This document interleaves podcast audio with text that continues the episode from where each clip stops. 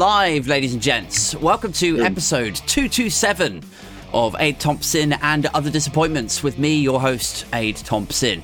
Uh, now, it's often said that English is a complex, beautiful, and sophisticated language, isn't it? Because we have such celebrated writers as William Shakespeare, Charles Dickens, Nadine Dorries. And it is, in some ways, it is, you know, it is uh, like, but in others, it's pathetically ill equipped. It just cannot quite capture the feeling. And tonight is one of those times, guys. I am lost for words because there is not an adjective out there that could adequately convey, adequately describe the excitement I had earlier this week when I managed to confirm a guest for tonight's show. He's a thinker, he's a songwriter, he's someone whose work in politics is every bit as impressive as his expertise in the arena of, let's call it what it is, goosebump mongering. but unfortunately, Bono was not available after all. So we've got Graham fucking Hughes. Woo! Yay! Woo! Yeah, secondary guest. Hello, everyone. Hello, hello, hello. You will know Hello. Graham Hughes, uh, dear listeners and viewers, uh, from Labour Social. Uh, he runs the YouTube channel, not officially affiliated with Labour. I always feel like we should say No, that. I might get into trouble about this as well. because Yeah. we're, entering, um, we're entering uh, election season. It's a year before the election. So Yeah. the election's got to take place within the next thirteen months. That's right. Like it's Yeah. we're we're really into the final stretch now, aren't we? We're just like looking Yeah. at at literal like official Labour, like just just please don't mess this up, Keir. All right. and for a We've got minute, one job. for a minute, like yesterday, Jess Phillips resigned. I was like, oh god, oh no, is Yeah, this? It's all going wrong. It's all going horribly wrong. But Um, no, it, it didn't all go wrong. And even though one out of every four Labour MPs voted for an SNP motion for some reason, it, uh, I mean, even the resignation letters were not like dismissing Keir Starmer. They weren't slagging off Labour. They were just saying, you know, I, I feel like I have to vote this way. yeah. And I think that it is not a problem with Labour cohesion. I don't even think it was a problem with the Labour, uh, the amendment that Labour put through, which was basically the same as the one that you Yeah. know the SNP put through. Except, let me get this right: they called for a cessation, an enduring cessation of fighting in the Mm. Labour one, and in the SNP one, they called for uh, a ceasefire. They both sound like the same thing to me, but apparently not but I think it goes to the heart of what my what I think Labour's problem is going forward. Now, I don't think it's going to be a problem for this election because the Tories have just done their dash. I mean, I can't see the Tories Mm. surviving this election at all in any way, shape, or form, unless something catastrophic happens. Um, however, when Labour get in, they're going to be inheriting an absolute shit sandwich Oh yeah. they're going to be handed an economy that hasn't grown in 16 years, a a, a, a, tra- a stack of trade deals that are beyond shit. I mean, Mm. y- you know our Australia deal that we got. Yeah. It says that they can they can bring in 20,000 tons of their beef, their hormone injected beef a year. Mm. 20,000 tons they can import from Australia, the other side of the world, and bring it over to the UK on a big smelly ship. And, and wait, wait. Let me let me just interrupt. juice. How how many tons can we send over there, Graham? Zero. Great, Zero. great job. And who negotiated that deal? That sounds like a good one. Uh, that was Liz Truss. Oh, uh, amazing. who- who- Yeah. brilliant, brilliant deal. Well, actually, it was Boris Johnson who was having a meal with the Oh, right. Australian trade envoy or someone. Yeah. I think it was Alexander Downer or someone, and he, he went off to the toilet and Yeah. like literally he, he got he, he- uh, the, the trade envoy just wrote up this really quick thing. Yeah. Boris Johnson said, I, I feel so bad. He's a people pleaser. He said, I feel so bad about, about us dropping the Commonwealth in 1973 when we joined the European Economic Community. I, I feel so bad about that. So, uh, yeah. Uh, so we, I, I want to do something for you. And they were like, well, how about we can sell loads of shit to you tariff free? you can't sell anything to us. Yeah. And he went, yeah, that sounds great. You know, he probably had done a few lines and he was a bit drunk and Yeah. it up. I like the I like that you said probably. population away.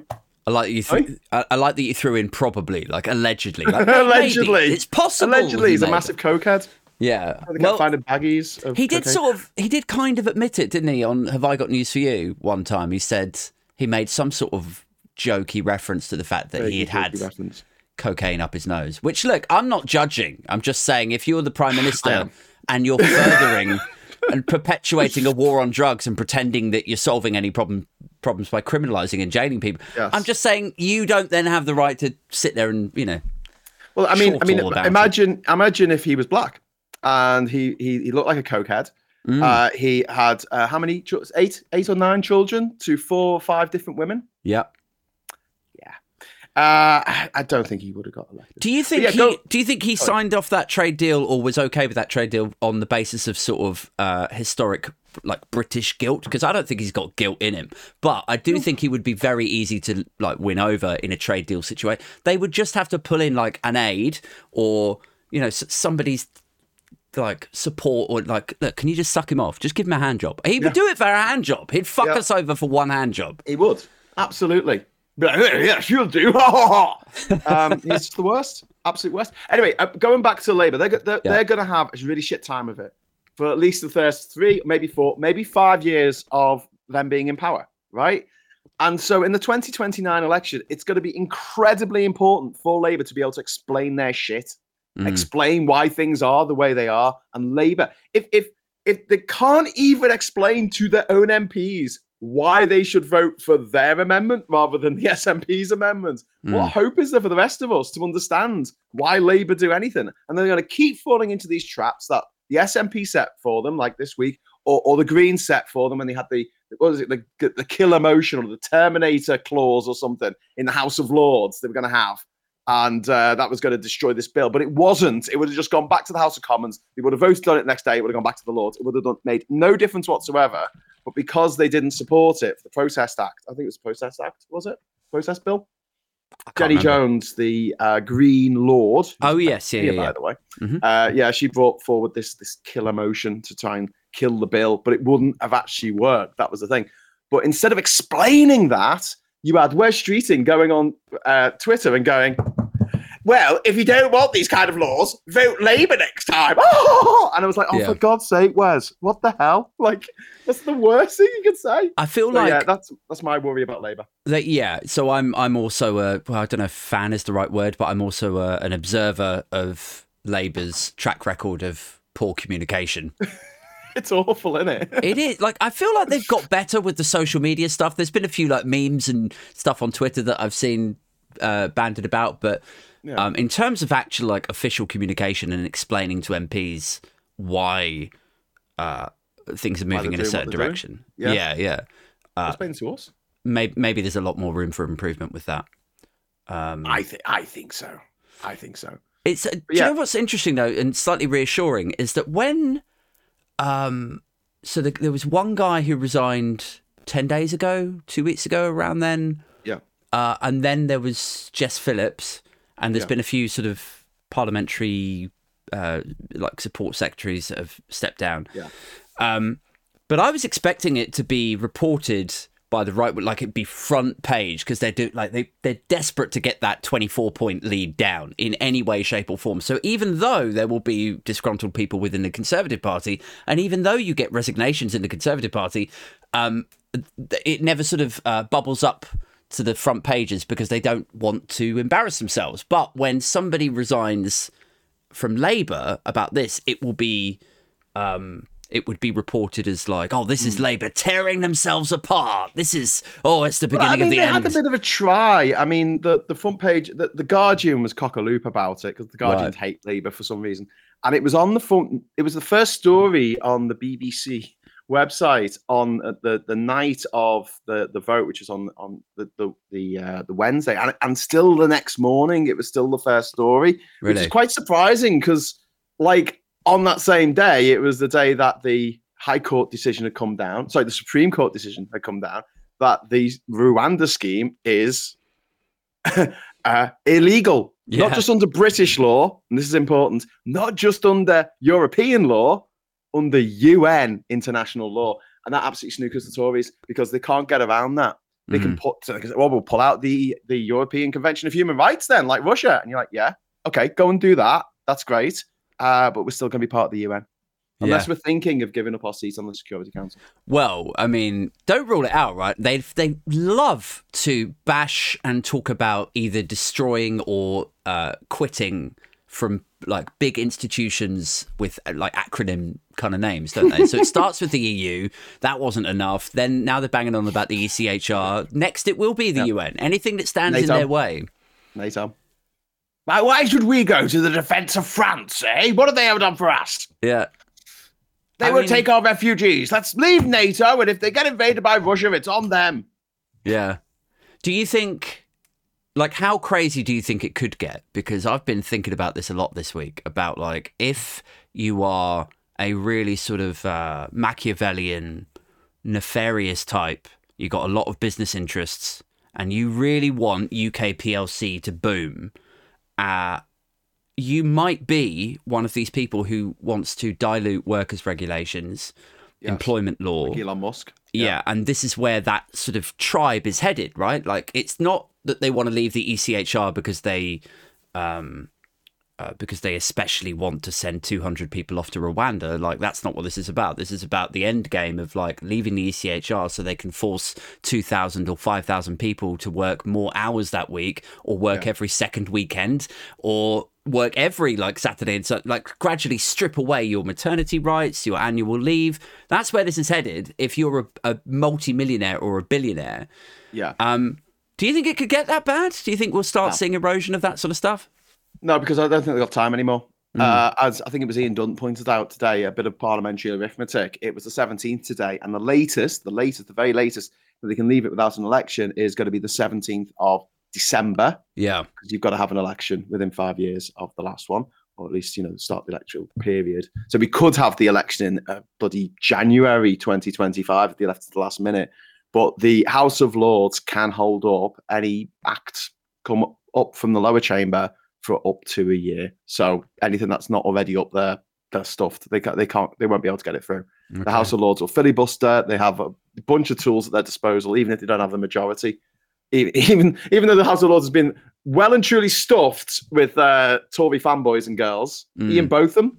Do you, um, do, Oh, do you know this guy? He's called Ian Botham. I've never heard of him before, but uh, his claim to fame is that he once a- accidentally tweeted a picture of his cock Oh wow. on, on, on Twitter. Yeah. I don't know what else he's done. Is I think he's a reality TV star or something, or he hit, a- hit a ball with a bit with a stick. But yeah, uh, yeah he's in there. We got we got Charlotte Owens who said um, Oh. she's been on quite the journey. That was the word she used as, as she entered the House of Lords today. Uh, no, sorry, the last week. Yeah, She's been on quite a journey, mate. She's thirty. She started as an intern six years ago at number ten. yeah. She's, on- she's been on quite. She's done journey. really well. I mean, people talk about social mobility and it not really existing anymore, and I think she's come Yeah. a long way, really far. She has. She's gone straight from her private school into the House of Lords. Pretty Yeah. much. Oh, was she on your private school mafia thing as oh, well? Oh god, yeah, she's on my private school mafia list. Privateschoolmafia.com, 700 names that you you know, you know, Yeah. uh, all the people who you know on TV. You, you're and- doing nothing for the cliche, for the accusation that you know, sort of lefty communists love to keep lists, don't they? They love to keep. keep Do we? of- yeah. Keep lists. Uh, There's a disclaimer on the site, and it says very clearly before you get to the list, listen, some of my real good friends went to private school. Some people I really respect and completely love, like Rik Mayall, yeah. you know, uh, Ade Edmondson. Three out of the four on, on, in Scumbag College on University Challenge on the young ones went to private school. In fact, they were posher than the people in Footlights because only two of them went to private school. Oh wow. Well, yeah, there you go. Fun fact. But yeah, Armando Iannucci, uh, Philip Pullman, Yeah. Simon Pegg, Banksy. I didn't know Simon Pegg did. Really? Yeah, Simon Pegg. It does actually say, it says yes, really, after his name. Oh, okay. There we go. There's loads in there, and you'd be like, oh my God, I wouldn't have guessed that. Not in a million years. Yeah. Yeah. And Even Robbie Coltrane, even though he wanted to abolish them. really Yeah. interesting. Yeah, I mean, I, so uh, like I grew up with uh, some friends that went to private school, and one of them uh, uh, didn't go to university, and he ended up becoming a sort of tradesman. Uh, just became a sparky. And when I, I don't know how he feels about this now because I've not spoken to him about this sort of stuff in, in a long time, but he was always very dismissive of it. He was like, "It's a complete waste of money. Like, you know, why why did they, my parents send me to this expensive school? I came Yeah. like I hated it there." And then when Oh, I right. left, I just went straight into like an apprenticeship and like what Yeah. like has it really impacted my sort of life chances or or anything? Probably not.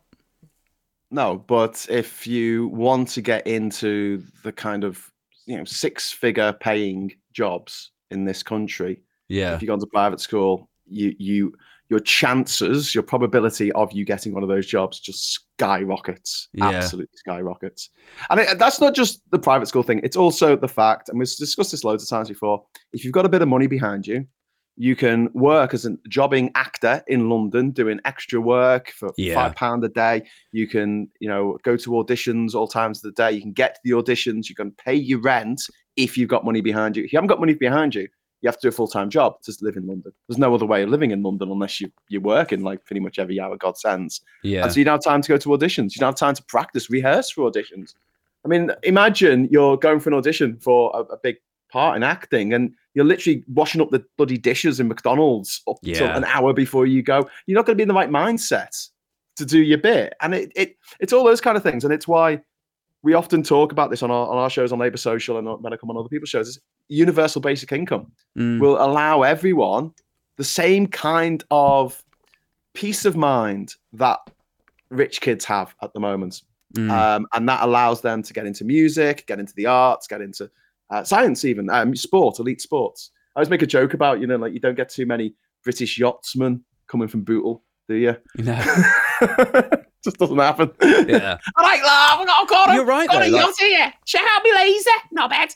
it's it's it's an important point to sort of tap into, isn't it? Because it's there's there's so much talk about sort of unconscious or subconscious bias, um, about prejudice uh, with regards to accents. There was a news story published today. I can't remember who by now, but I saw it floating around where it said uh, people with working class accents, uh, on average, earn about 10 20 percent less than people with like an estuary or like well spoken or middle class accents.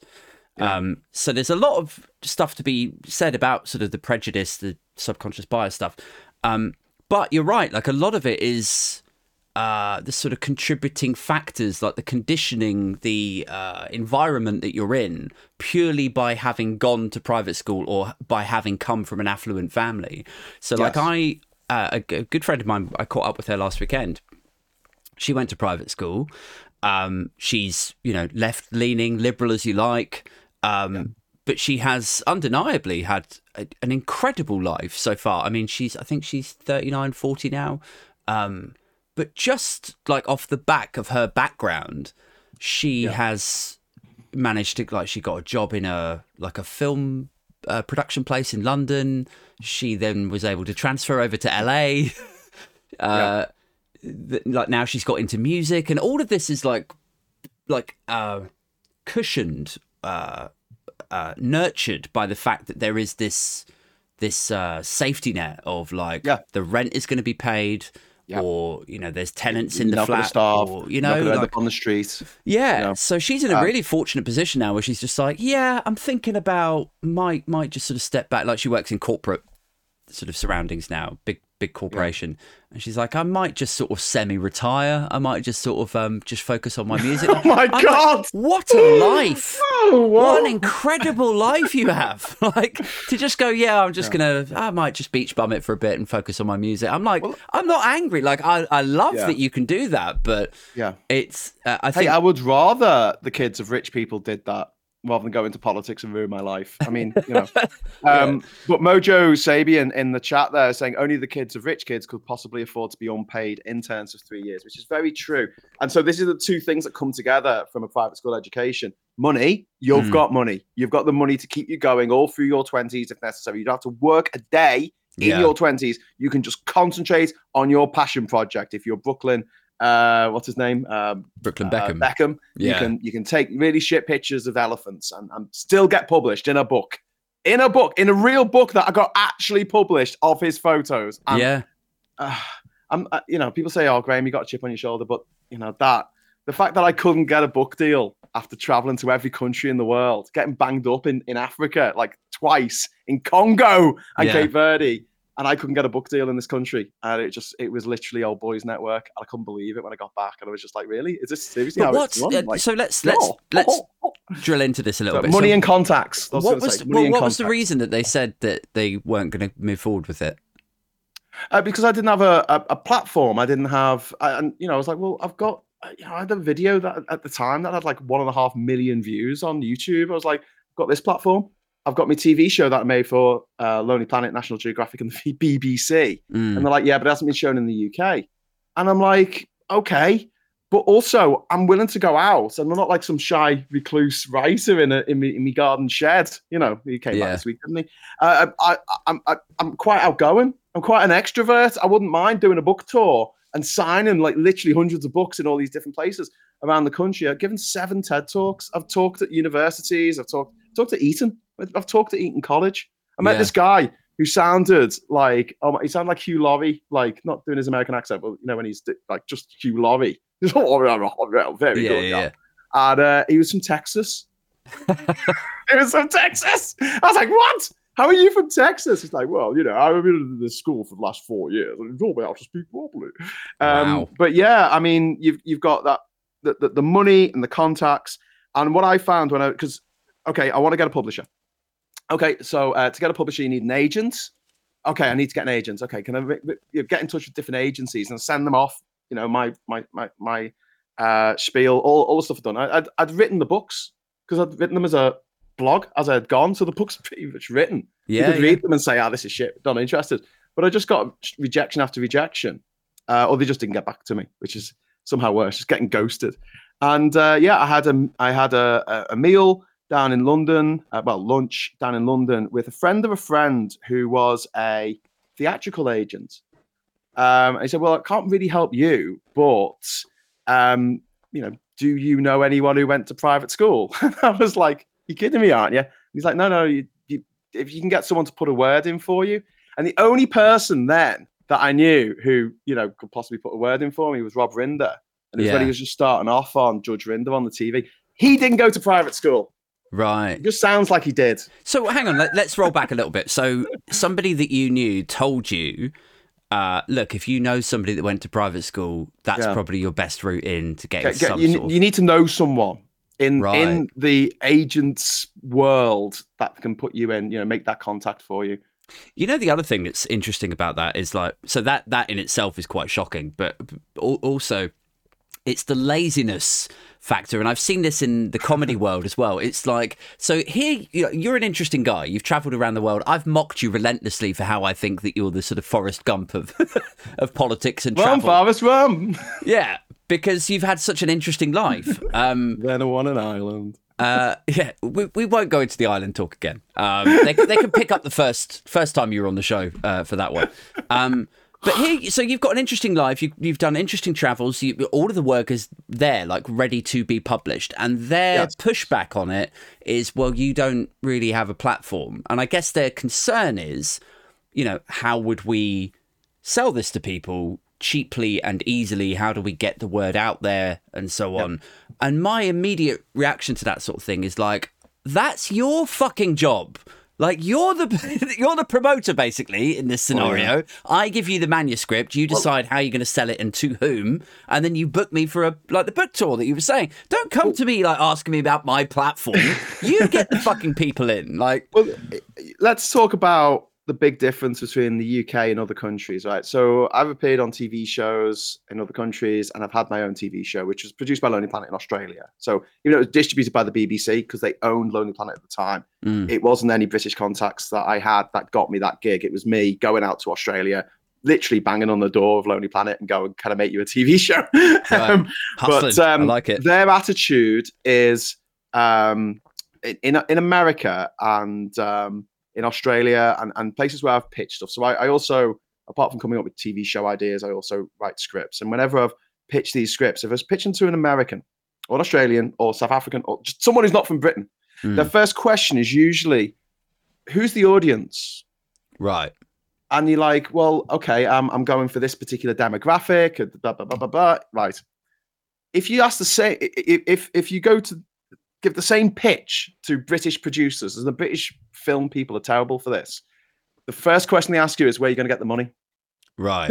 and you're just like, that, that's what you just said. That's that's your job, isn't it? Yeah. But it's just a really British thing. Where are you going to get the money from? Eh? Not bad. Yeah. So like the, Have you got a rich uncle?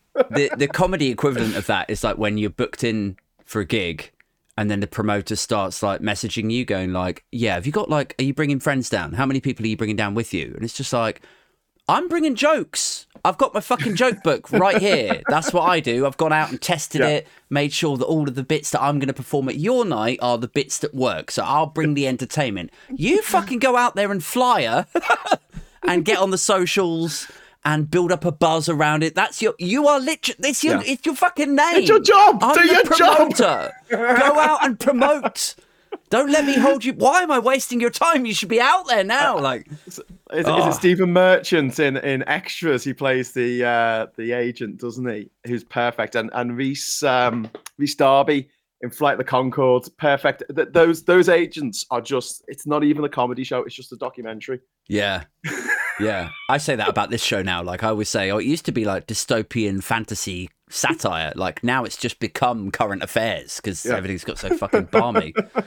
um, but uh, but yeah. Anyway, let's let's drag this sort of kicking and screaming back to current affairs. Okay. Um, so okay, so it's been a big news week, right? So we had um, Suella Braverman sacked Monday Yes. morning. Hurrah! David Cameron uh, uh, re-implemented into back into government through the back Down door. sort of thing. Yeah. Um, then we had the Rwanda verdict, uh, which didn't go their way. We, we we sort of covered that about where that's headed, and then just today we've had.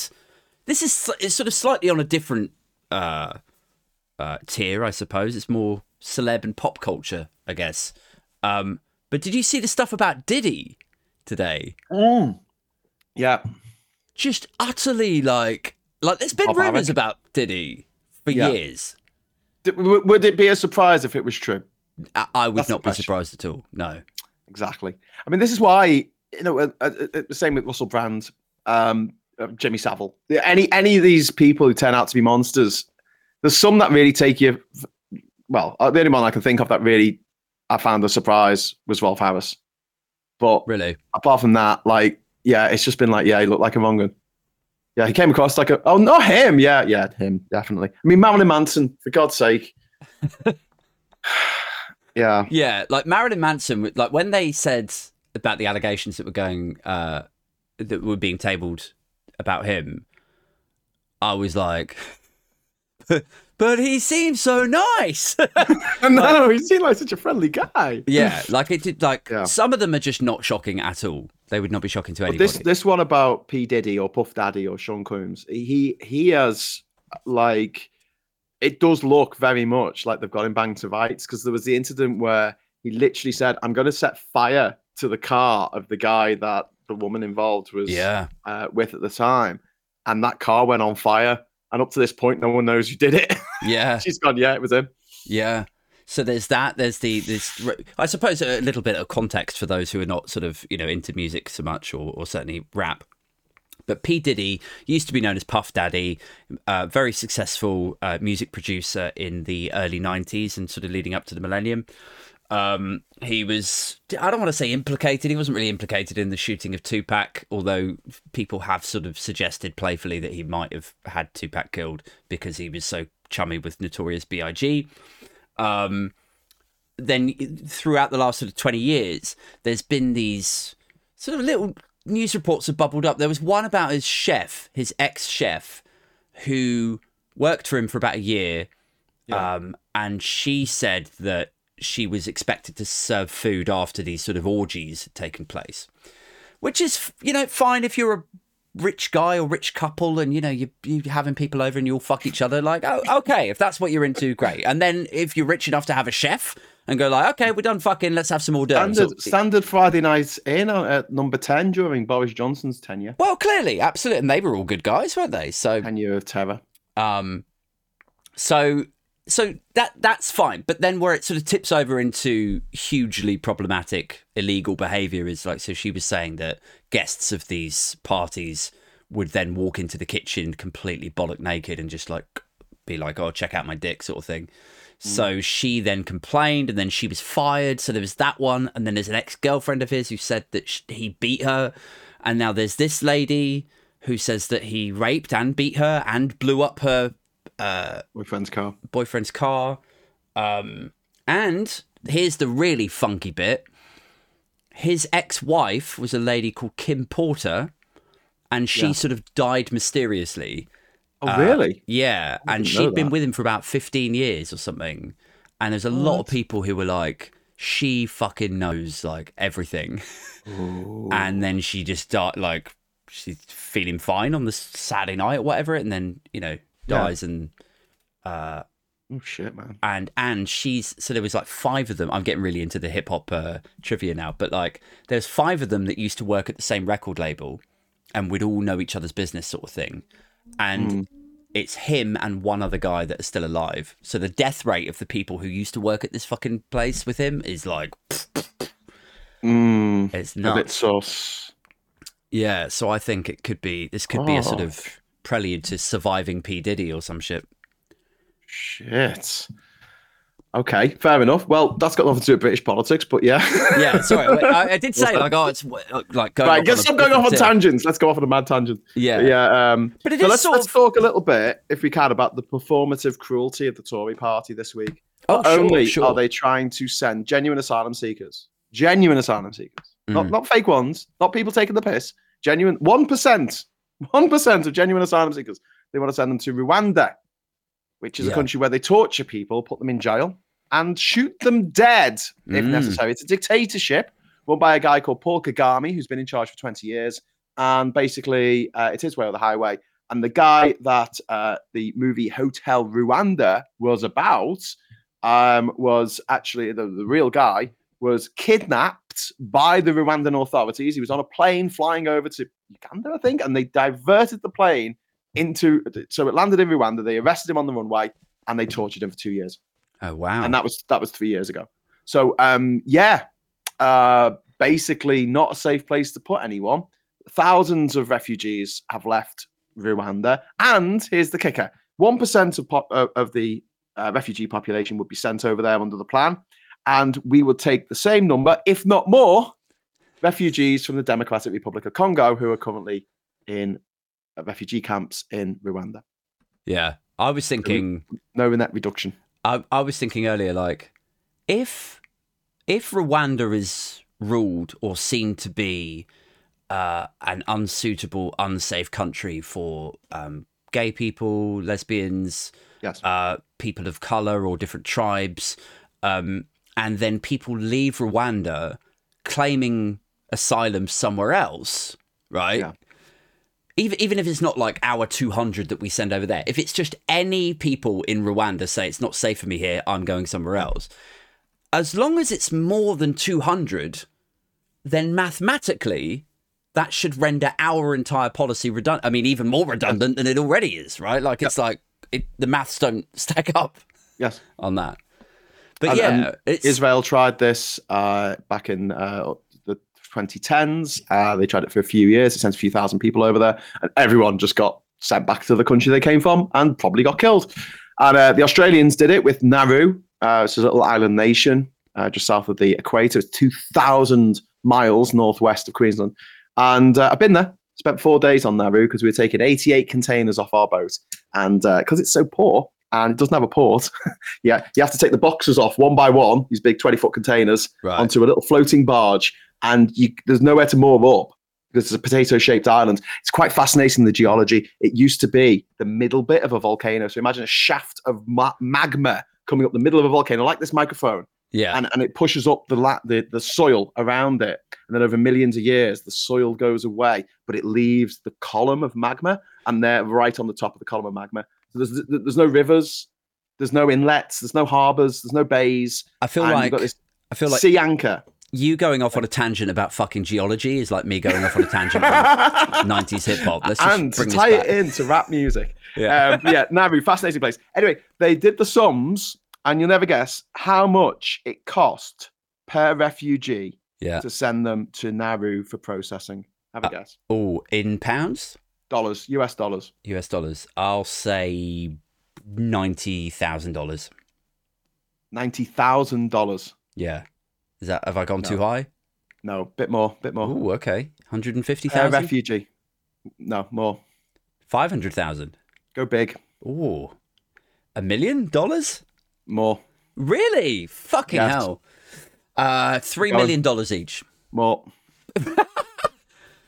Ten million dollars each. More. Higher. Fifty million dollars. No, less than that. Oh. Tell you what, take your 10, double it, Yeah. 20 20? million. Yeah, add two. I really had to think about. Ten, wait, hold, hold on. Doubling what? Like, uh, it's a bit late for mental arithmetic. yeah. $22 million per refugee. Yeah. But it's not about the cost, apparently. it's about the optics, is what we're told. It's like we want people to see that they might be shipped off to a third country. Uh, so they're scared to climb in the boats.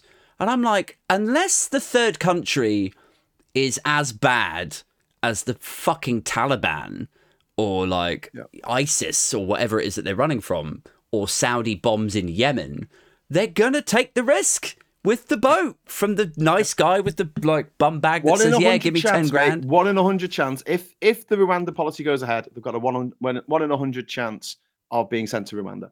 Yeah, I like them odds. yeah. But do you know what? Out of a hundred, you won't get sent to Rwanda. So, like uh, at the beginning of this, you were saying about yeah about the Tory uh, uh, penchant for doing something unspeakably cruel for no real material benefit, right? Yes. And we're about to see that again next week. So we've got the autumn statement by Jeremy Hunt. He's going to stand up there in the House of Commons and he's going to talk about um, how the economy's doing and where he can pinch pennies from and where he's going to allocate more expense to. And traditionally, you would have, you know, a Gordon Brown or George Osborne standing up there saying, yeah, look, okay, we've got, you know, 1.5% growth and uh, we would like to do, do this and uh, we think it's right that we pull the money back from there and blah, blah, blah. This week, this coming week, we're going to see Jeremy Hunt with a straight face stand up Yeah. there and say, there's too many lazy people at home on benefits, which there's not. We can get into that in a minute. Um, so what we're going to do is we're going to slash their benefits and take away their the payments for their NHS prescriptions they were talking about They take today. their medicines away, mate. Yeah, like if you don't life-saving medication they're going to Yeah. take away. if you don't get a job in the next like 12 weeks or 6 months or whatever the time limit is then we are will cancel your fucking NHS funding is what they're going to say because we can't afford it we need more people in work etc etc and in the same breath they're going to say do you know what we're doing all right i think we're okay should we get rid of inheritance tax let's just throw 8 billion away absolutely we should you know Oh, They're going to half it. They're going to half inheritance tax because those poor little rich kids. You know, I mean, you, you got to feel for them. That that these rich kids, they they get like you know everything handed to them on a plate, and then when the parents die, they have to pay tax on money that they haven't earned, money they haven't worked for. mm. You know, it's only 4 that's just not fair, 4% makes them sad.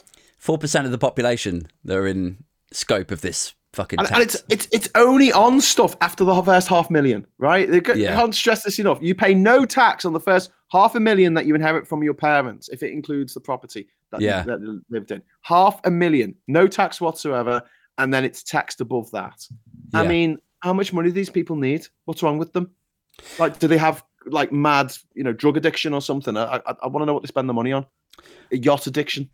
I think So the- it's sort of if I sort of try and put myself in the position of a conservative, of a heartless, callous agent of sociopathy, Graham. Uh, I guess I would look at it like, look, when mum and dad die and they're worth like, let's say they're worth ten million, uh, shave off forty percent of that straight away. That's down to six million. Then we've got to divide it three ways because they've always got about three kids. These aristocratic cunts. Uh, they can afford them.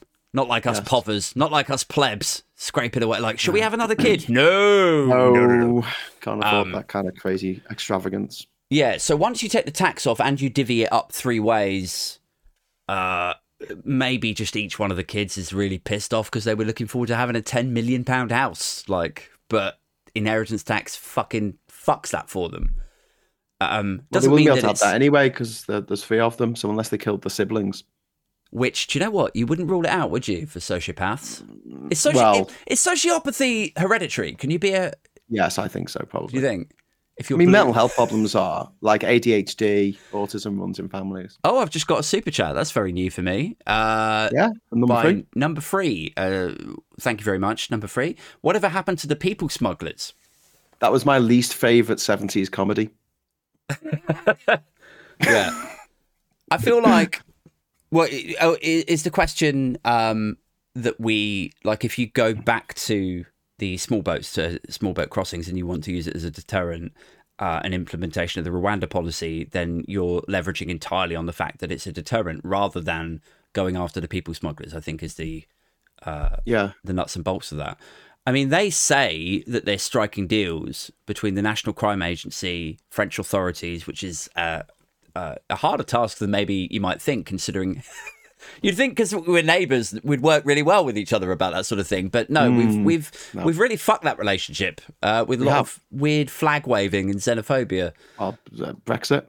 Yeah, We used Yeah. to have a rule where if someone came across on a boat, we could send them back to France. There's no point in coming on a boat. We didn't have Yeah. any boat people. For 20, 2018, no boat people. No no small boats coming over before 2018 with refugees on. yeah. Not at all. And then it's gone up to like over 100,000 people have come over now on small Yeah. boats. I mean, that's the the natural, policy. logical uh, end point of this, isn't it? Is that they reopen safe routes, processing centres, they deliver a That's- fair, decent, reasonable asylum system that Here's a question people. for you. What, Yeah. wh- Why do you need a processing center? Like, if you had a system where Mm. you could go in, you know, you're, you're from a, a war torn country or you're, you're- from a country where homosexuality is illegal or you, you have the threat of female genital mutilation or something horrible Yeah, happening to you, and you leave your country and you go to the neighboring country, say you're coming out of Uganda and you go to Kenya, you go to Nairobi, you go up to the High Commission, the British High Commission, and you say, I would like to apply for asylum Mm. and they say, okay, we will take your fingerprints, we'll scan your iris, you know, so we know who you are, take your Yeah. photo, give us all your details, right? And we will, you know, we'll give you a code, and then you need to put all your details on this system. And the people working on the system, so it's not the people in the embassy in in, in you know Nairobi who are actually doing this, goes to the UK and they can process the application. And Yeah. if they need to do interviews and things like that, and that person stays in Nairobi until that application goes through, right? Yeah. And then it's a yes, no.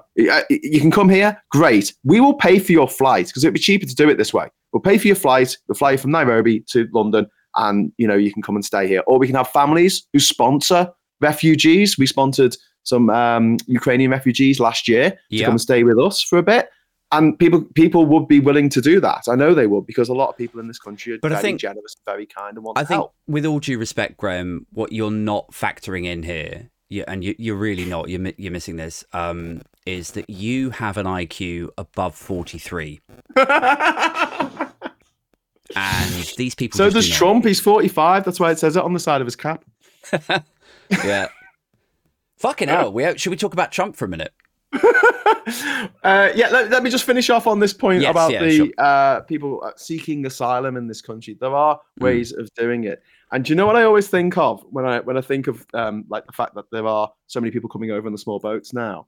I think of tentacle porn. Really? Yes, the reason being tentacle porn shouldn't fucking well exist, but it does because of Chinese rules on censorship. So they were like, oh, well, you can't show a penis going into a vagina.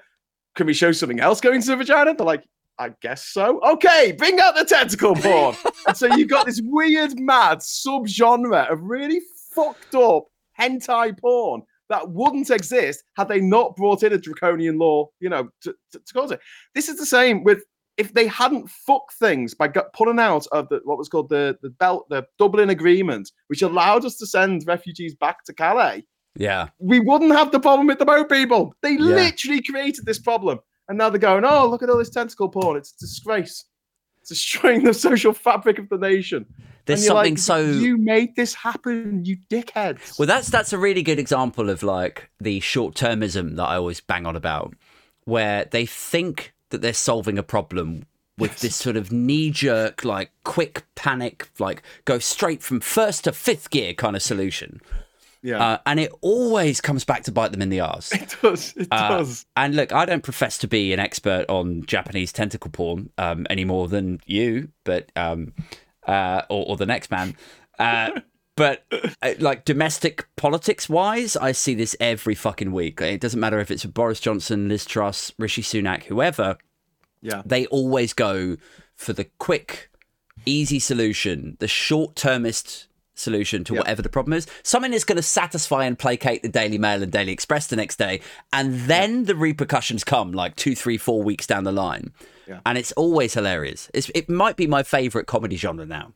But this this um policy of the government now, uh, going back to what you were saying about the, the the budget, the autumn budget, the autumn statement next week, Yeah. the fact that they are you know, in one fell swoop, they've said we've got to cut inheritance tax. So we've got to t- cut taxes for the richest four percent in the in, in the country for money they haven't earned, for money that is literally a gift from their mummy and daddy. Yeah. Uh, that the vast majority of us will never have to pay, and at the same time, they're cutting the medication for people on benefits, people that are long term unemployed, people who are disabled, people who are suffering from mental health problems. Mm. What do you think is going to happen? I mean, you can't even call this an unintended consequence of what's going to happen. You know, it, it, it's very much an intended consequence. It's it's euthanasia. It's, Yeah, you know, and it, it's also it's worth mentioning there that they always bang on about like, oh, we're the party of hard work and aspiration. We want to uh, incentivize people to get back to work, and the best route out of poverty is hard work and aspiration, and you can make that it sounds blah. familiar. What It's- work work somehow brings freedom. It's well, it's You could write that in German, couldn't you, and put it above a a gate? It would look really nice. But it's like this is the But what are they doing with the even considering the inheritance tax cut? Is like you're not. That's not incentivizing hard work. That's giving people who already have money more money that they haven't earned, as you way more eloquently uh, put. Um. So there's that. Then there's the other like flip side of it. That's it, it- it's like yeah, you're not solving a problem uh, and, and like incentivizing people to go out and work harder when the sort of jobs, the labor market that we're talking about with these people, like if you're on the fucking breadline, if you've been signed off sick for like six months, a year, you're on incapacity benefit, when you go back to the workforce, you're not like. What, what job are you actually going to go? It's all fucking like almost 100% gig economy jobs. Doesn't matter how fucking hard you work, you're going to be on Yeah. the equivalent of minimum wage, working your ass off. You get taxed to the hill, and it, like I've got to be really careful I don't go on a full blown rant, or I'm going to piss off my neighbours with shouting through the through the shed doors And again. another thing, Uh, but it's it all gets cloaked in this sort of um, this. Well, we're the Conservative Party, and we should be the party of low taxation. And it's like, yeah, you should, but you've Yeah. fucked the economy so hard that now you can't. Like you, you have to pay out a set amount towards the bond interest payments. You have to. That interest payment has got more expensive because Yeah. of the mini budget last year. Yeah. You're and the fact that Rishi. Sunak didn't insure against the interest rates going up. That cost Yes. us 11 billion straight Yeah. off the bat. So now bond repayments, like bond interests, have never been more expensive. Yeah. Uh, taxes have never been higher. Going to be Labour's problem in it in a year's time. Well, that's it, isn't it? It's like this way they get to say that they've cut a tax or they've cut taxes. But I mean, I think I'm I'm of the belief that they know that they fucked the next general election, and now they're just using the remaining time that they've got in office to sign off the stuff that keeps their donors, their rich friends, Yeah. their private school network. It's a fire sale. Fire Yeah. sale. Trash everything on the way out, and then you can blame the opposition when they get into power say that that's all their fault. Yeah. Uh, Mojo Sabian in the chat has been writing some good stuff. Uh, we are brought up in this country to believe that happiness is a result of financial success. That's bullshit. I couldn't agree more. Uh, that's why working people in this country have such a problem with depression. I don't think you're wrong. And then another message saying you're only a winner if you're rich. Happiness is the result of being able to do what feeds your soul. To Mm. do that, you need time and jobs and a need to pay to exist. Robs and jobs and, and, and a need to pay to exist robs you of that time. We're only here for a short time on this planet, and to have to spend that time doing shitty menial jobs that don't need to be done, jobs for the sake of jobs. It's like Soviet Russia, where they would pay people to dig a hole and then pay them to fill the hole back in so they can say, oh, look, it's a job. And it's the same thing that the goddamn Nazis did in 1930s. They banged on all the time about everyone having a job. It's the most important thing. And what they ended up doing is putting disabled people into camps and murdering them because they were seen as useless eaters. Yeah. And Idi Amin in the 1970s did exactly the same thing. He drowned thousands of disabled people in Lake Victoria, rounded them up, rounded them up in, in vans, took them to this lake and drowned them because he saw them as useless eaters. And this Tory government is doing exactly the same thing as them. They're making Yeah. it so that being disabled in this country, which is tough enough, let me tell you, as someone Mm. whose partner's deaf, try going to the cinema if you're deaf. Go on, have a Mm. go. It's a bloody nightmare. It's a 60 mile round trip if you want to go see the latest Marvel movie. Have you seen? Uh, I've been, I've been sort of like sharing his stuff on Instagram and stuff. Uh, have you seen this comedian Drew Michael? Name rings a bell. He's uh, he's a New York ex SNL writer guy, um, stand-up comedian, and he suffers and has suffered with um, a degenerative uh, hearing loss condition. Uh, and his stand up is really like really interesting. It's like I mean it's hilarious, but it's also really uh, stimulating because he talks about it very earnestly about what effect that had on him as a child and how he, he ended up Yeah. sort of withdrawing and listening to like he's not he's not deaf, but he's there is you know progressively worse hearing loss there. Uh, and so because he couldn't listen to his friends properly and because his parents didn't really know what to do with him, like he withdrew and listened to stand up comedy and then that was his route out. And uh, and it ends with this really like heartfelt monologue. And um, yeah, I don't know, man. Like check check it out because I think you'd quite like it. Yeah, I will do. But I mean, it, it's tough enough being disabled in this country, and the fact that the government is making it harder. It should be that you get your universal basic income, you get your benefits, you get everything that you need to stay alive and to facilitate your life. Mm, And if you want to work, then that's a bonus, yeah, and that's great. You, you you work, and you know what? We'll tax you from the first dollar. That's fine. We don't care about that. Do you know what I mean? Like Mm. as long as everyone in this country just has a fair whack at being an entrepreneur, being an artist, being creative, doing what they want, being a sports person, yeah. doing what they want, get have giving it a go. You know, give everyone that opportunity. And I was having this argument with a friend of mine who's uh, it's a bit right wing, shall we say, and he doesn't believe in universal basic income because he thinks it will make everyone lazy. And I was just like, mate.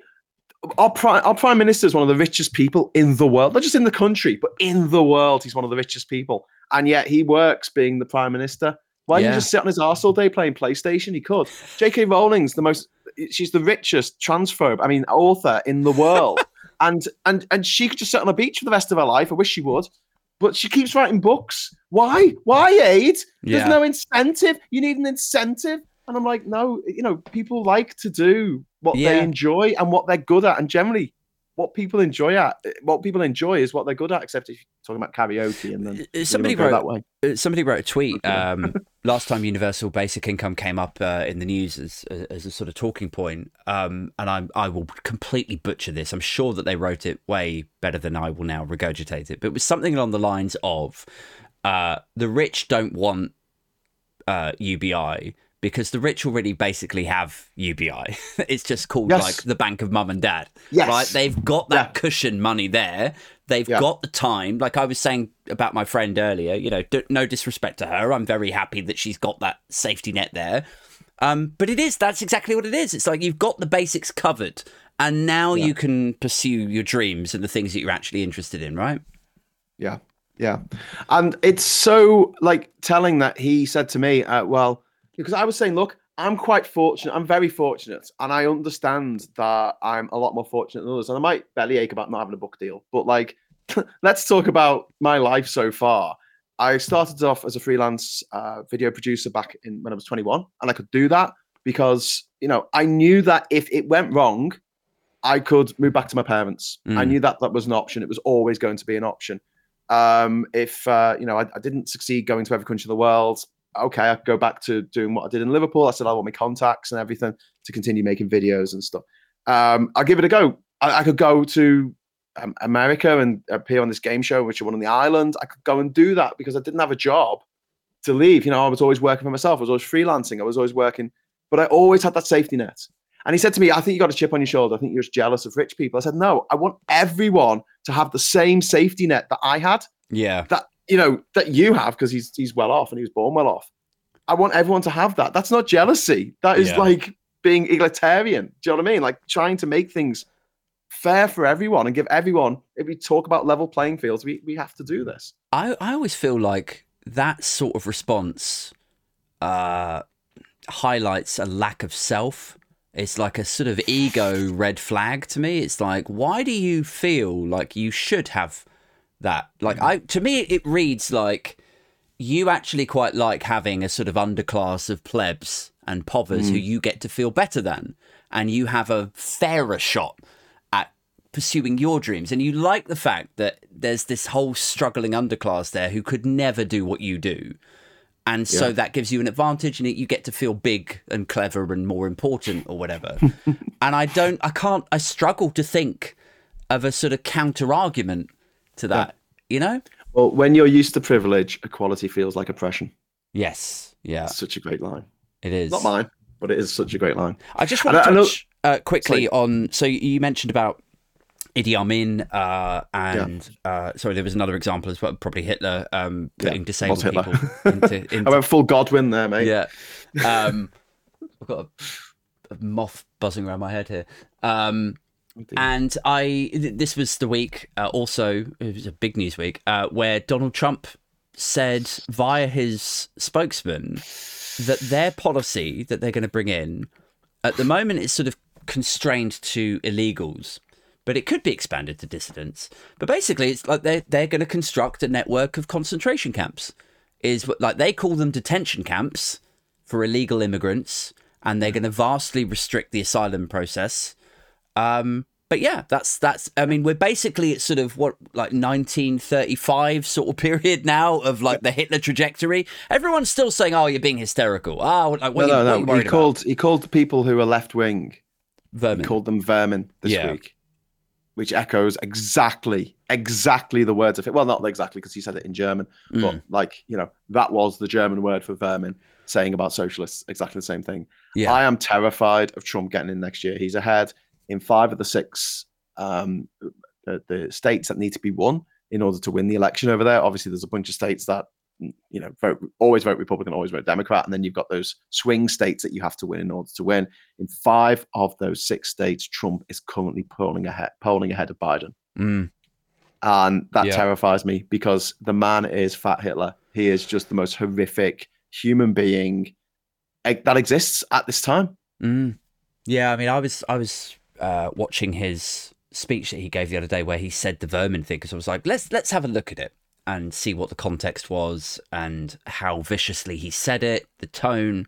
Yeah. Uh, and it's pretty pretty out there. I mean, he's he's like these radical leftist Marxist thugs. Yes. Uh, they live like vermin. yeah. I'm like, this is. I mean, he's he's all he's always been out there, right? He's always been an, an extreme individual who has channeled the worst. rapist, an extreme rapist. Yeah. Uh, but this is this is a new territory, and I'm yeah, like I'm I'm worried also because I don't think. I mean, look, he struggled to build a wall. I said that on my on my uh, solo show the other day. It's like you know, how seriously can you take this aspiration to construct a whole network of concentration camps when he couldn't even build like one wall? But like, it it's super Well, the- concerning that There's other things he wants to do. So there's the Project 2025. Uh, if you Google, I think it's called Project 2025, and um, basically this is a, from uh, the right wing think tanks they have o- over there. The you know these the Heritage Foundation, Mm. and basically they want to take the Department of Justice into the executive in Yeah. America, which means that the president is in charge of the Yeah. Department of Justice and can decide who they investigate, who they you know detain. You can detain people who have done literally nothing wrong in America, uh, well, in lots of countries, um, uh, pending trial, and he can then decide that they have to wait five years till the trial goes ahead. yeah, He, uh, he he wants to change the constitution uh, so he stays in power forever for the Yeah. rest of his life, which is very likely that he'll try and do that. Hopefully, he won't live that long, but um, you know, we're, we're in a situation, we're in a dire situation, and I, you know, it, it it- it it drives me up the wall that so many Americans look at look at Trump and say, yeah, he's the guy for me Mm. and they, they remind me of, and I mentioned this this afternoon when I was chatting to Phil, the, the people who voted for Brexit after Jo Cox murder. They went, Mm. oh yeah, that murderer who murdered that young mother of two, yeah, I, I would have been on the same side as her. And yeah, they put, when I put an X on the piece of paper. Lots of people say that you should forgive Brexiteers because it's been a long time, you know, but and some of them have come around to to you know common sense. But at the end of the day, they look they, they knew that happened. They knew that the guy who did it was screaming Britain first as he did it yeah, and they were like, "Yeah, I want, I want him, and I want every Nazi, every fascist, every right wing, racist wingnut in the country. I'm going to vote the same way as them. yeah, yeah. If you're on the left, there's no excuse. it takes a, a, a sort of particularly uh, like insular ignorance doesn't it to to look at a story like that and go like well yeah but like I, i'm sure he's the anomaly he's yeah he's just a bit of a weirdo but really like the goals of the brexit project are actually i'm still on board with that you know like Yeah, the ill-defined goals told to us by very, very rich, privileged, privately educated wankers. yeah maybe you do There's have some, a chip some on with shoulder quite shady, shady uh, contacts with Russia. I seem to recall. Not that there was any investigation into that. No, I think Anyway. all of that's wound up now, isn't it? Yeah. Um, right, guys, it's half past eight. We've been Talking gassing away for an winding hour. Um, I could do. Let, let's do a, a couple of quick Q and A's in the live chat. If anyone's got some questions that they want to fire at me uh, or Graham Hughes of Tantric Nan fame. Tantric Nan. Tantric Is that our Nan. band? Is that Yeah, our band? Tantric Nan. See, this is what I mean. You've had an interesting life, Graham. You know, you've travelled the world. You're a political campaigner. You started World Scouse Day, Global Scouts Day. Global Yeah. Scouts Day. Sorry. I didn't just travel the world. I was the first person to visit every country in the world without flying. There you go. So you make it sound like I went on holiday. we got one of those round the world tickets from STA Travel. You, and you have got an island, world. And an amazing chap. you are one third of the 20 times nominated for a Secret Santa uh, Tantric Nan outfit. Tantric Nan. Yeah. Um, right. Tim That says, favorite childhood crush? You go first. Oh, ah, Little Mermaid. No, um, Cuddles and Dimples' as mum from the Dandy. Wow. Um, Jessica Rabbit. Oh shit, no, the the bunny rabbit from the Caramel commercials. There you go. okay. I should mock that, but I kind of get it as well. Like. I was Um, a child. I didn't know what was going on. my sexual awakening was a chocolate commercial. Um, mine was I'm like this. This is probably gonna like illustrate precisely how fucked up I am in the head, but like probably Winona Ryder in Beetlejuice. like Well, it's probably about the, about the right age. Well, I'd say the same for um, Je- Jennifer Connelly because she was in. She's the same age as me, and she was in um, Labyrinth. She was lovely. She's gorgeous Yeah. in Labyrinth. Yeah, Jenny Agutter says number three. Yeah, I saw Walkabout when I was far too young to see Walkabout, and I had a Yeah. with Jenny Agutter for a long time. I did quite And also like. um, Logan's Run with Basil Exposition. the guy who plays Basil Exposition. do you know what? of, I've um, never seen Logan's Run. it's it's it's crap. It's really crap, but it's good. It's it's Yeah. it, there's a load of these sort of dystopian seventies sci-fi films, and the you know the sets are crap, the acting's got the effects are crap, Yeah, but the ideas are brilliant, and and some of them are coming true. yeah. Well, again, like we're getting back to the sort of dystopian fantasy becomes current affairs sort of thing, don't we? Yes, aren't we? Um, wait, who who else did I? I quite liked Paula Abdul. Do you remember Paula Abdul? I do remember Paula Abdul. Yeah. Straight up now, tell me. Quite Did liked she her. sing? Did she sing, sing with a cartoon? Um, Yes. cat. Uh, DJ Cool opposites Cat or something? attract. Opposites attract. We come together because opposites attract. Yeah, and Yeah. Madonna. I used to quite fancy Madonna. I really fancied Elle Macpherson, who was on Friends, and before then she was in a movie called Sirens with Sam Neill and maybe Tara Yeah. Fitzgerald and Hugh Hugh Grant. I know what you mean, but you know, maybe I'm I'm giving myself giving my cards away here a little bit. Like I always feel like people like Elle Macpherson and like Claudia Schiffer and like I feel like they're they're too pristine. They're too pretty. like I need I need a bit of dirt. You know, I need a bit of a bit of like I don't know. Like um Alyssa, Alyssa Milano, I think it's beautiful. Um and what who was the bird out of um uh 90210? Lady. Lady. Oh, um, Shannen Doherty. No, Yeah. something like that. like back in the day, I really fancied Shannen Doherty. Uh, you got like sort of dark, fallen Yeah. angel sort of. I don't know what's wrong with me. But I never really went for the sort of you know the blonde bimbo sort of No, Pamela Anderson types. Never really did anything for me. Um, I, I, I- you know, I, I, I preferred someone who looked like they could you know fix your car. yeah, Elle Macpherson looked like she could fix your car. She's like, Yeah. yeah, mate, she's turning up, you know, in the dungarees with a big spanner. yeah. I mean, I suppose my type, if you like gun to head, my type has always been like sort of you know fallen angel, dark hair, or Yes. scouser with a hat thing. Cooper. Yeah. Yeah. Scouse in a hat. Yeah, Perfect. I've made this weird now, haven't I? Um, any other questions whilst we're uh, Uh, whilst we're being whilst we're weird. shooting the shit? Um, everyone's just Mummy talking about their crushes now. Man. Neneh Uh, Cherry, Saffron from Republica, um, Debbie Harry. Debbie Harry, Tan saying Brendan Oh, do you know what I always really loved? Mm. Philippa Forrester out of Robot Wars. I don't. I had I'm a not huge familiar. thing for Philippa Forrester. Gorgeous. Okay. okay, good. What was okay? Let's finish on some quick fires. Here we go. What was the, the first album you ever bought? first album I ever bought was REM. Um, it was the one with. Um, I think it was. Automatic for the, no, it wasn't Automatic for the People. It was one before that. It was the one with Losing My Religion on it, which was oh god, what's it called? Out of Time. Out of Yeah, Time yeah, yeah. by REM. Great There album. Yeah. First single, T U R T L E Power by Partners in Kryme, which was the uh, Who the music fuck is the, that? Uh, it was from the um the turtle, the Teenage Mutant Ninja Turtle movie. Oh, okay. The only music I know from that is like Vanilla Ice. Go Ninja, go Ninja, go. It was a single. It was a single.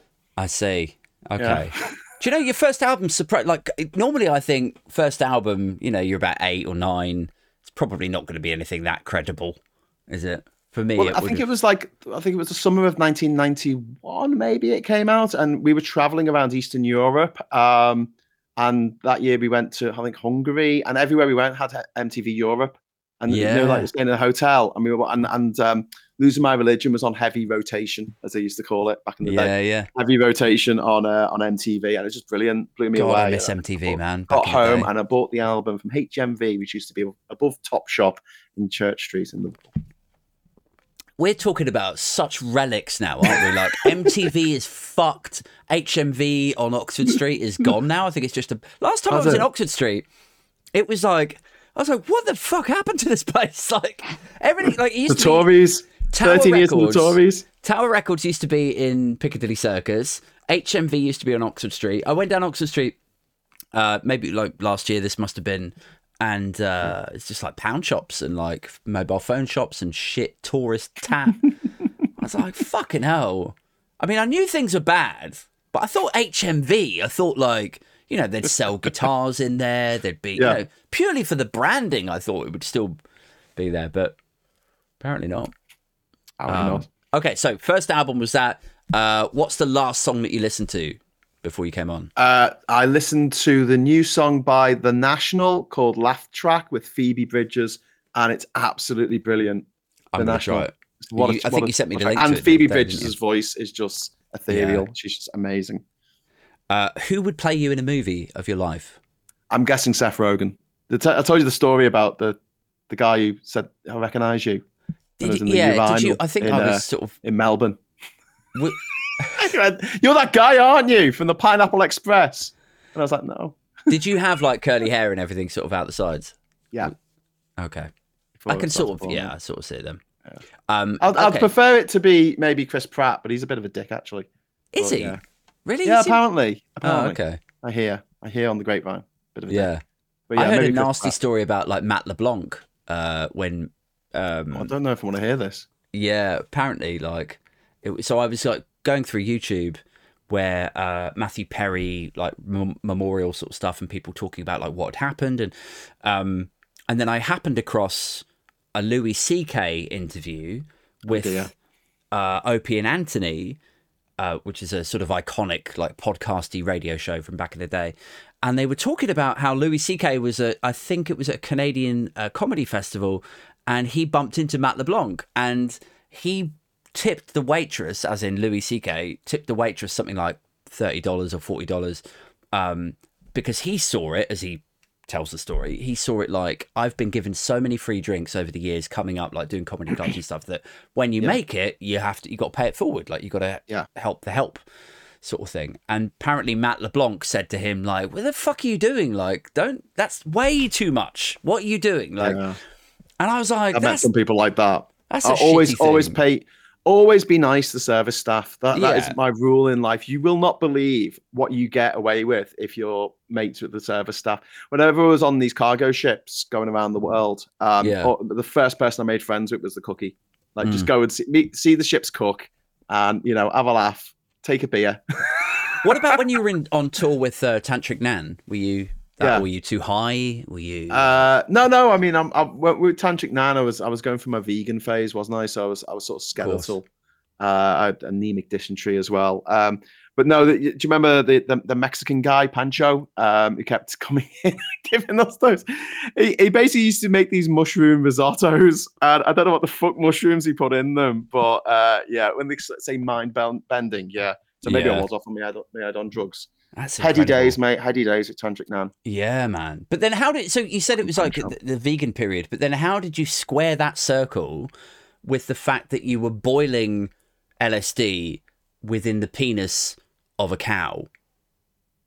Well, I mean, you've got to do that at least once in life. I I think that's something that's on everyone's bucket list, isn't it? I mean, it's on mine, but I'm not a vegan, so I've I've eaten some fucked up things in my time, mate. yeah. Fertilized duck egg, balut in in, in the Philippines, Yeah. dancing octopus in South Korea. Literally, the octopus is squirming as you eat it, Lovely. like like old boy. Yeah. Yeah. Interesting. I've Okay. eaten dog. I ate dog by accident once. It's horrible. How the fuck do you again. eat a dog by accident? well, it was in China, and all the menu was in Chinese. I know what the fuck I was eating. Yeah, And. I, I was like, oh, this meat, it tastes really putrid. It tastes really horrible, like solidified fart. yeah. And then I was kind of pushing it away. Like, I love that you have the reference in your head of like what Yeah. a solidified fart would taste like. well, it, you know what I mean? Not not shit, but a solidified fart. Anyway, so I'm like pushing it away, right? And and I say to the guy next to me, like, you know, what's this? And he's like, "Oh, I don't know. And I keep pushing it away. And then in in this mound of fucking rice that I've been eating is a is a is a cooked paw, a dog's paw in the rice, like hidden in there, like a fucking penny in a in a Christmas pudding. And I was like, oh my god, what the fuck? And I'm like nudging the guy next to me. I'm like, is this dog? And he's like, I went, woof, woof. And he's like, yeah, yeah, woof, woof. And he's really good. And I'm like, what the? F-? And then, yeah, I, I literally vomited. I, I, I was sick. It was oh horrible. man. So, uh, And- yeah, and then don't wait, eat wait, dogs because A, it's immoral, and B, it tastes like shit. And how long after that was it that Tantric Nan just said, "This is getting too crazy. We need to." uh, guys, that's it for this one. Um, thank you so much for tuning in. Uh, I love the fact that number three is in the chat there, going like, because like I said, Penis boil- of a cow? boiling it with like in the penis of a cow. Like in my mind, I'm like, yeah, cows have penises. No, they don't. For anyone that's confused, cows, bulls, penises. Cows, not so much. Quite rare. Very few cows have penises. Um, I'll be back next Tuesday or Wednesday with a solo show, as per usual. Um, big round of applause for my guest tonight, Graham Hughes of Labour Social. Um, I'm actually going to be on his channel. We're going to move over to Labour Social now Yeah. at nine o'clock. so Yeah, be the gonna two of grab us. a beer. Yeah, with uh, with uh, probably a couple of other people as well. Super Tansky. Super Tansky's in the chat. Are is you she? coming over to Labour Social, Tan? Awesome. So yeah, so Tan will be with us. She might Um, be just in the chat, but if you want to come over, you're very welcome to. oh right, I see. Okay, I thought you were On Labour Social. her That's- attendance. That's actually just invited. youtube.com forward slash at Labour Social. There you go. I'm just going to give a quick shout out to my uh, to my Patreons. Um, I, I I mean I say that this is me crediting you guys. Really, it's implicating you. It's implicating you. It's it's tying you in with my uh, with my content. So um, big shout, extra big shout out to Rachel Harris, uh, who jumped on the Patreon uh, last week. Thank you so much for showing your love to the podcast and to the Punk Politics videos. Um, Rachel. uh, Doff of the Cap to Bowman, to Kai, Christy, David Voice, Martin Maracas, Mojo Sabian, who's joined us in the uh, in the chat tonight. What's up, Mojo? Good job, Mojo. Um, Oliver Stevens, Peter Del Monte, uh, Pingu. Del Monte. I can never follows say his name normally. It's just such a theatrical. Peter Del Monte, Del Monte. Um, he says Pingu. yes. Uh, Stuart, uh, T Rex, Aaron, Alex Suter, Alex Tooth, Jeff McGow, Mark Harris, Ned Berg, uh, Ricardo, Sarah, and Simon Flack. Thank you so much, guys. Um, until next time, take care of yourselves, and I'm out this motherfucker.